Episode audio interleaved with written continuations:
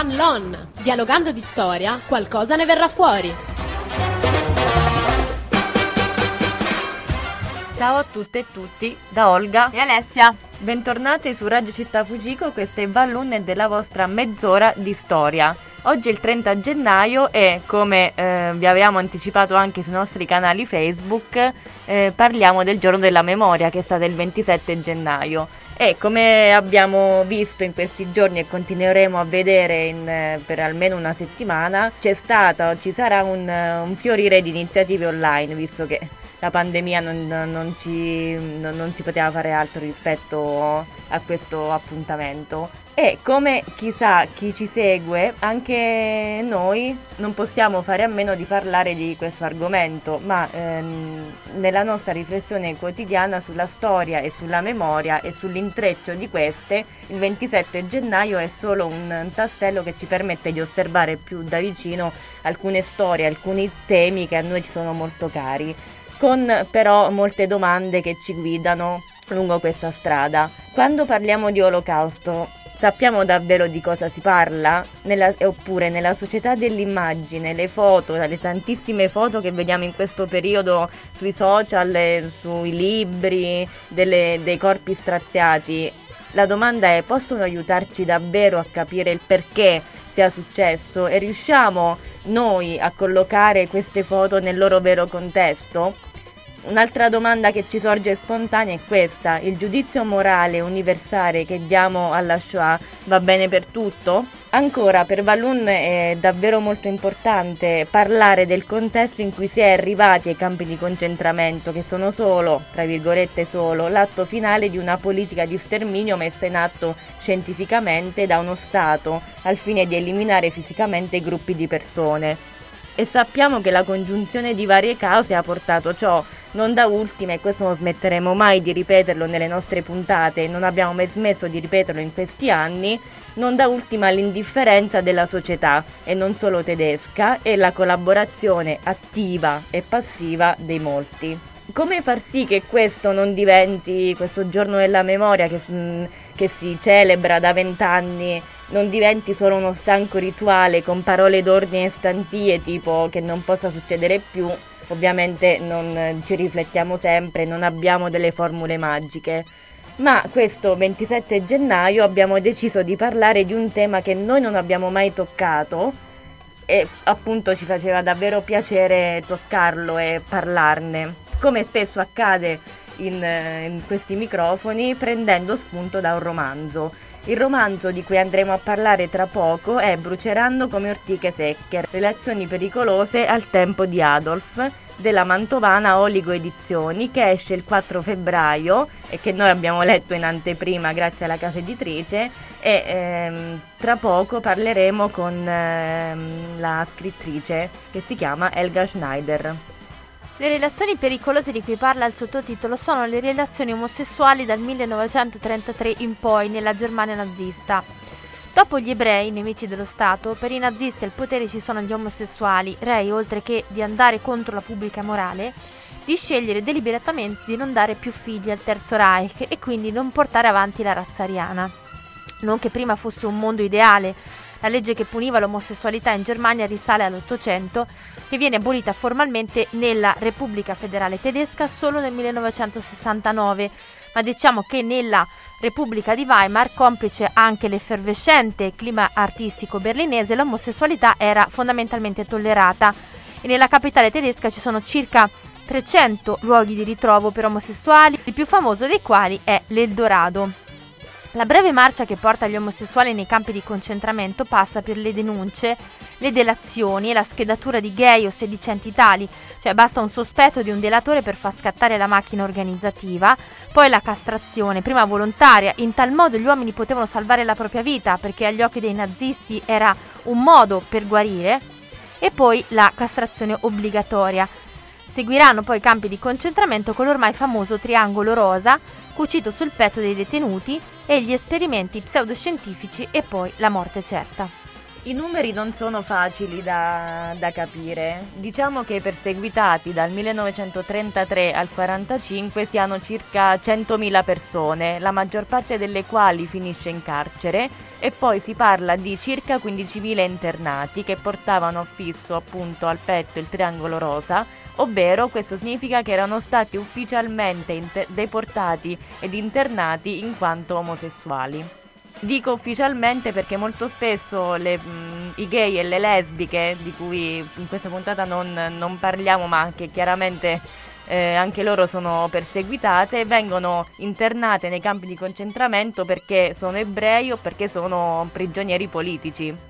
In seguito alla difficoltà di rintracciare queste persone, quindi producendo una letteratura scientifica basata sia su testimonianze sia su fonti documentali come è avvenuto per gli ebrei, sta nel fatto che lo stigma di essere gay non scompare con il nazismo. È un tabù che noi ci trasciniamo fino ad oggi e che ha fatto sì che i sopravvissuti avrebbero parlato pochissimo o non avrebbero parlato affatto. I primi studi sull'omocausto, il neologismo coniato per l'olocausto nelle persone LGBT, si hanno alla fine degli anni 70, eh, in concomitanza con l'esplodere del movimento di liberazione omosessuale e di rivendicazione dei diritti, e squarciano finalmente quel velo di ipocrisia sedimentato su questo argomento. Noi prima di incontrare Elga Schneider andiamo in musica e ci sentiamo un pezzo in tedesco di Franco Battiato. Ein Tag auf dem Leben des kleinen Johannes. La manina che sbuca pallida dal tuo vestito alla marinara.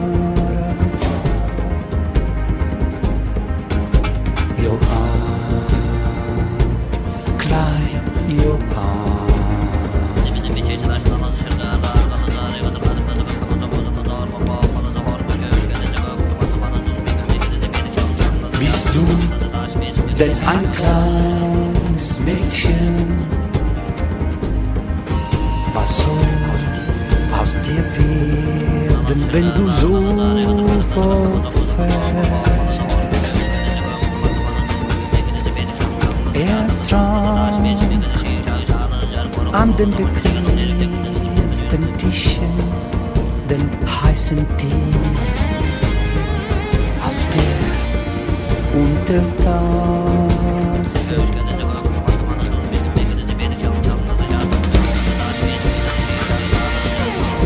La musica ti sfinì. Torniamo in onda, siete su Radio Città Fucico e questa è Balloon, la vostra mezz'ora di storia del sabato pomeriggio. Come vi abbiamo già annunciato, abbiamo una gratitissima ospite, Elga Schneider. Salve Elga. Salve, buongiorno. Elga Schneider è una scrittrice e ha scritto per Oligo Edizioni il romanzo che uscirà il 4 febbraio, quindi siamo veramente in anticipo. Ehm, romanzo che si chiama Bruceranno come ortiche secche, relazioni pericolose ai tempi di Adolf. Elga, Elga Schneider, oltre al fatto di essere una scrittrice, ha scritto molti libri in questi anni, è una testimone oculare del nazismo. Elga ci racconta qualcosa di quel periodo terribile che ha vissuto la Germania? Sì, eh, volentieri. Intanto per quasi vent'anni ho girato tutte le scuole italiane su e giù per lo stivale, per, per testimoniare, per sensibilizzare eh, le scola- scolaresche contro le dittature, eh, eccetera. Comunque la mia infanzia è stata eh, letteralmente rubata dal, dal, da Adolf Hitler e dal nazismo. Io mh, vivevo, vivevamo a Berlino eh, che era eh, veramente la centrale del male eh, del, del, nazismo perché lì c'erano gli edifici della Gestapo, insomma tutti gli edifici importanti del, del governo e quindi essendo nata nel 1937, due anni dopo è cominciata la guerra e non lo sanno veramente in, in, in tanti, ma appena, fin, appena cominciato la guerra nel 1939 eh, gli alimentari eh, in Germania erano già eh, razionati e molte cose non si compravano più e comunque è cominciato quasi subito la fame che poi ovviamente mentre la guerra aumentava e diventava più pesante, anche la fame diventava sempre, sempre più pesante e che poi a un certo punto sono arrivati i bombardamenti, eh, io mi ricordo per esempio nel 1945, diciamo i primi mesi almeno 4 mesi, 5 mesi sempre chiusi in una cantina con gli altri eh, inquilini senza, senza più niente né medicinali né quasi nulla da mangiare, eh, con i bombardamenti che cominciavano con, con gli americani al mattino eh, con gli inglesi continuavano durante la notte. Tutta questa storia poi andò avanti finché poi la guerra non finì finalmente. Ovviamente in, quest- in tutta questa tragedia per tutta la Germania e anche per tutti i bambini eh, c'era la mia tragedia personale di una madre eh, che ha abbandonato me e mio fratellino, che lui aveva solo 19 mesi e io 4 anni eh, a Berlino, andandos, andandosene eh, oltretutto con mio padre già al fronte.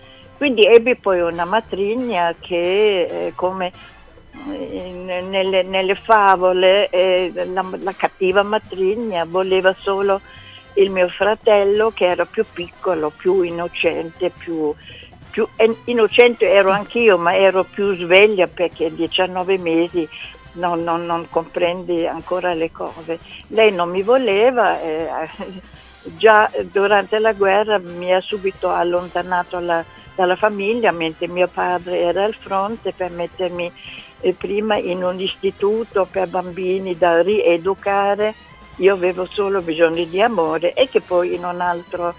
Senta Elga, mm, io mm, le chiedo qualcosa del libro perché è veramente molto interessante. Nel libro eh, c'è scritto, eh, leggiamo, che eh, all'inizio del 1933 il, mm, l'entusiasmo per Hitler sembra alle stelle è davvero così, veramente i tedeschi si erano invaghiti, innamorati di questo capo dopo la Repubblica di Weimar? Assolutamente sì, perché eh, prima di Hitler la Germania era in una grande, grande miseria, grandissima disoccupazione, 6 milioni di disoccupati dopo il crack di, di Wall Street che che aveva danneggiato tutta l'Europa, ma eh, anche la Germania e particolarmente la Germania. Quindi quando Hitler durante la, la campagna elettorale ha promesso di tutto a un, pare, a un paese paurosamente impoverito, allora quando finalmente, poi intanto lo hanno votato certo. sperando certo. che intanto lo hanno votato con gioia quasi tutti e poi alla fine lui mo, all'inizio molte cose le ha re, anche reso eh, reali, per esempio dopo poco tempo non c'era quasi più disoccupazione in Germania. Questo ovviamente a costo di cose gravi, per esempio riaprendo le, le, le fabbriche del, delle, così, delle fabbriche che preparava tutto per la guerra. La gente non capiva che tutto questo era che Hitler prima o poi la guerra la voleva. Quindi aveva alleggerito moltissimo la disoccupazione, quindi all'inizio erano veramente tutti entusiasti, o diciamo quasi tutti, c'erano anche, eh, c'erano anche persone come Thomas Mann, il grande scrittore che aveva capito fin dall'inizio che era tutta una fregatura e che Adolf Hitler avrebbe condotto la Germania verso l'abisso, cosa certo. che fece. Certo. Però all'inizio anche la gioventù, perché durante la campagna elettorale di, dei nazisti Hitler ha, ha promesso ai giovani, guardate, se un domani io sarò il vostro capo, no? io vi prometto, vi faccio fare molto meno scuola ehm, e molto più sport e questo alla fine poi eh, lo, lo fecero. Quindi sì, grande entusiasmo. Il, il, libro poi si svolge durante i primi mesi, subito dopo che Hitler è stato nominato cancelliere. Quindi sì, l'entusiasmo in quel momento era davvero alle spalle alle stelle, specialmente da parte dei giovani. Invece- Ovviamente non, non sì. di tutti, ma comunque una buona parte. sì. Esatto, nel libro infatti si parla di mh, questa, la storia di due giovani, di questa giovane coppia gay che già ehm, all'inizio del 33 è ostacolata. Eh, quindi sì, sì, sì. sì, prego. Sì, sì, no, perché eh, appena, eh, appena arrivò Hitler fu subito chiaro e lo dissero sulla stampa senza alcun dubbio che fin dall'inizio né gli ebrei né gli omosessuali eh, mh, avevano possibilità di, di stare bene in Germania perché erano entrambi contrari all'ideologia del nazismo, cioè di Adolf Hitler. Certo. E quindi questo fu, questo fu chiaro subito, quindi c'era una parte della popolazione che sperava ehm, che Hitler eh, esaudisse tu- tutto quello che aveva promesso. Ovviamente eh, questi due ragazzi gay, che erano poi due bravi ragazzi, uno un pittore, l'altro frequentava la scuola d'arte, quindi due ragazzi puliti, no?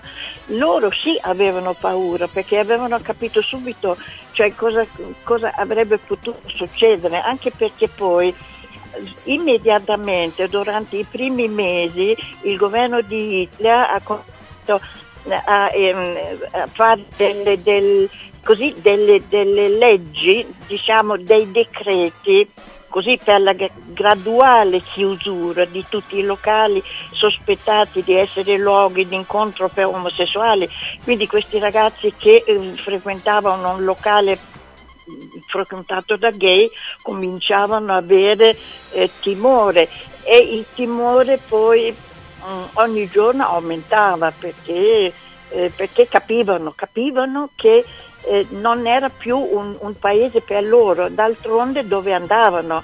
Uno era, il secondo era ancora minorenne perché lì diventavano maggiorenni a 21 anni all'epoca.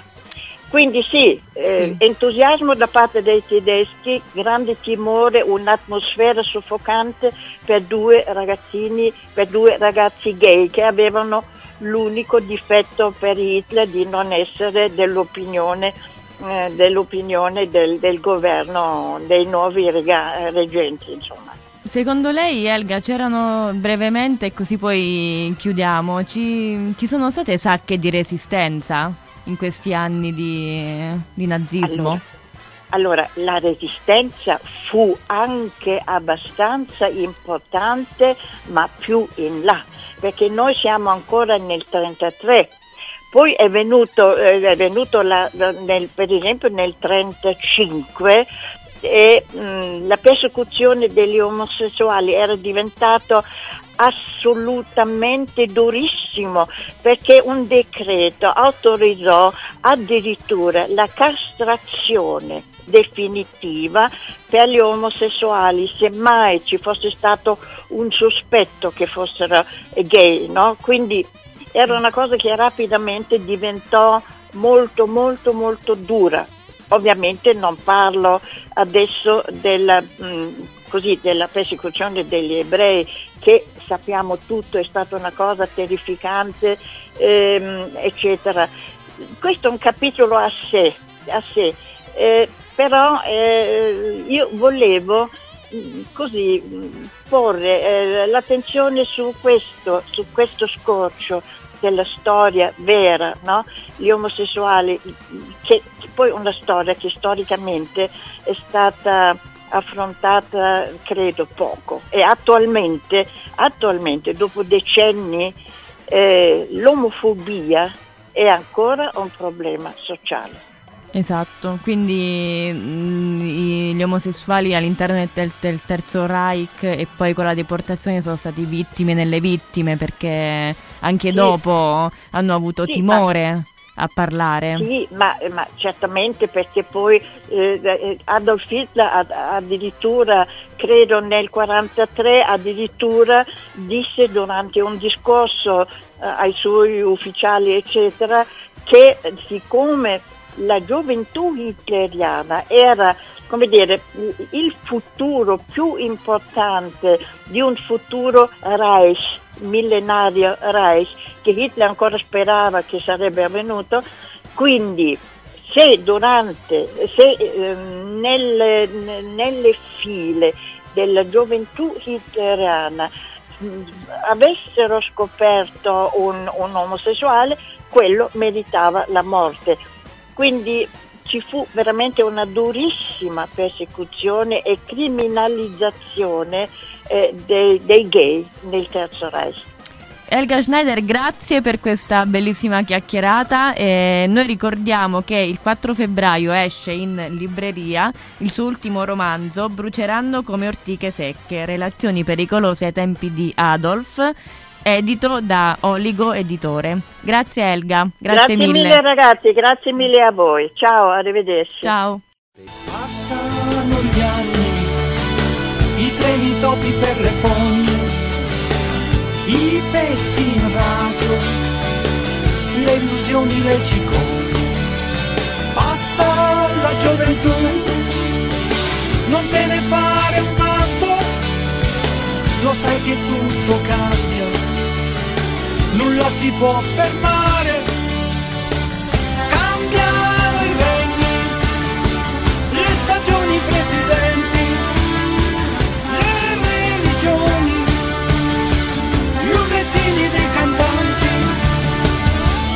intanto va a segnare il vero senso della vita. Si cambiamo idea, amore, per noi siamo solo di passaggio.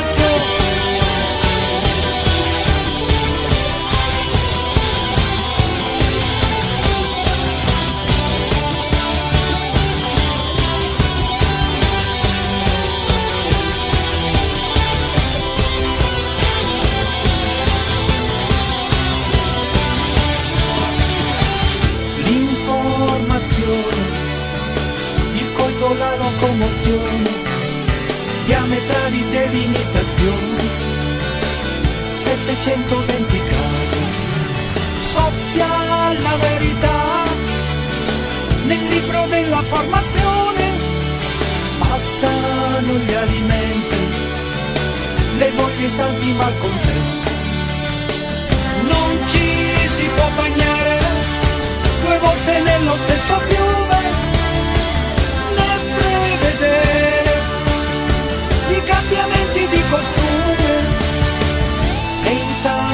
passa ignaro il vero senso della vita. Ci cambiano capelli, denti e seni a noi che siamo solo di passaggio. Grazie ancora a Elga Schneider. Voi siete su Radio Città Fujiko e questa è Balloon, la vostra mezz'ora di storia del sabato pomeriggio. Stiamo parlando dell'Omocausto, il neologismo coniato per eh, ricordare l'olocausto delle persone omosessuali. E eh, dopo aver sentito Elga Schneider io vi voglio ricordare un'altra cosa. Ci sono eh, moltissimi monumenti che sono stati costruiti in questi ultimi anni e che ricordano l'Omocausto. Il monumento più famoso in Europa è sicuramente quello di Amsterdam, è molto suggestivo, è realizzato con tre triangoli. Il primo triangolo è disegnato sul pavimento, il secondo emerge dal suolo e il terzo non è altro che un piccolo molo che si protende verso il canale. La punta di questo triangolo rosa indica la casa di Anna Frank. C'è un altro eh, in America, che è quello di San Francisco, che è uno dei monumenti più conosciuti. Inaugurato nel 99 e composto da 15 pilastri di granito, che sono rosa in ricordo di gay, lesbiche, bisessuali e transessuali perseguitati e sono visibili nel Pink Triangle Park, nel quartiere gay della città che si chiama Castro. Ma anche noi abbiamo il monumento alla deportazione gay A Bologna infatti è stato realizzato il primo di questi monumenti e venne inaugurato nell'aprile del 1999 per la ricorrenza del 45 anniversario della liberazione e se volete andarlo a visitare si trova all'interno dei giardini di Villa Cassarini che sono quei giardini che trovano vicino Porta Saragozza, Porta Saragozza che è stata la prima sede italiana messa a disposizione da una giunta comunale per la comunità LGBTQ e correva l'anno 1982. Fra le iniziative che sono state messe in campo in questi giorni nella nostra regione segnaliamo Parole del silenzio, lettere e pensieri dei deportati al campo di Fossoli, realizzato al Largo Santa Eufemia di Modena da parte degli studenti e delle studentesse dell'Istituto Professionale Corni e coordinati dalla professoressa Chiara Bonfiglioli, una docente che da tanto tempo si spende per la trasmissione della memoria fra ragazzi e ragazze assieme alla Fondazione Fostoli. E ci piace eh, darvi una segnalazione di questa iniziativa perché eh, questa installazione visiva e sonora che racconta le storie dei deportate e dei deportati Luciana Nissim, Marta Cohen, Jader Spizzichino, Clara Pilani Cardosi, Gianluigi Banfi, Ada Michelstatter Marchesini è stata realizzata dalle ragazze e dai ragazzi della scuola che grazie allo studio dei documenti sono riusciti a ricostruire quelli che sono stati i pensieri di questi caduti nei campi di concentramento. Una bella dimostrazione di quello che eh, i ragazzi e le ragazze eh, di oggi, anche dei professionali, spesso etichettati come studenti di serie B dalla società e dalle istituzioni stesse, sono in grado di fare. Per avere un assaggio dei bei lavori che al Corni hanno fatto in questi anni, segnaliamo anche il video Parole che resistono con la lettura delle lettere ai condannati a morte della Resistenza che vi segnaliamo poi sul nostro sito. E io vi segnalo che sulla pagina Facebook dell'Istituto Storia Marche ci sono le pillole di storia sull'antisemitismo, curate tra gli altri dalla nostra Alessia Masini e dagli amici di Vallun Matteo Petracci e Marco Labate e Luca Andreoni e Leonardo Fresta. In ultimissima istanza vi segnaliamo alcuni libri che sono usciti in questo periodo per il giorno della memoria, ma che valgono, come sappiamo bene, anche mh, per il resto dell'anno. Eh, una bella pubblicazione è quella delle edizioni Giuntina, che si chiama Gli specialisti dell'odio, delazioni, arresti, deportazioni di ebrei italiani di Amedeo Osti Guerrazzi. Poi Greta Fedele e Sara Troglio hanno scritto Vera, Resistenza, deportazione e impegno di Vera Michelin Solomon di Mimesis. Poi vi segnalo Il cielo sereno e l'ombra della Shoah, otto stereotipi sulla persecuzione antiebraica nell'Italia fascista di Michele Sarfatti, edito da Viella, e sempre per Viella Culture antisemite, Italia ed Europa dalle leggi antiebraiche al razzismo di oggi, a cura di Filippo Focardi e Anna Cegna. Noi vi salutiamo in musica con un altro pezzo di Battiato e vi diamo appuntamento alla prossima settimana. Ciao! Ciao! In 1945 I came to this planet. Ascoltavo ieri sera un cantante, uno dei tanti. E avevo gli occhi gonfi di stupore. Nel sentire il cielo azzurro pare limpido e regale cielo a volte invece ha qualche cosa di infernale. Strani giorni, viviamo strani giorni.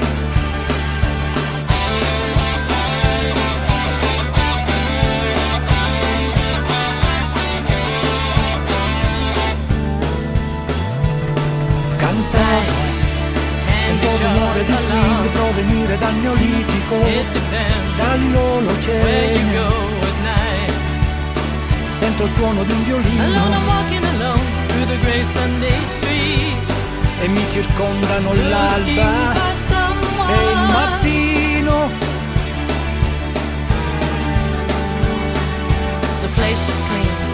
Chissà com'erano allora. Il rio delle Amazzoni ed Alessandria la grande e le preghiere e l'amore chissà com'era il colore You look at the hands, not at the face. If you want to stay out of trouble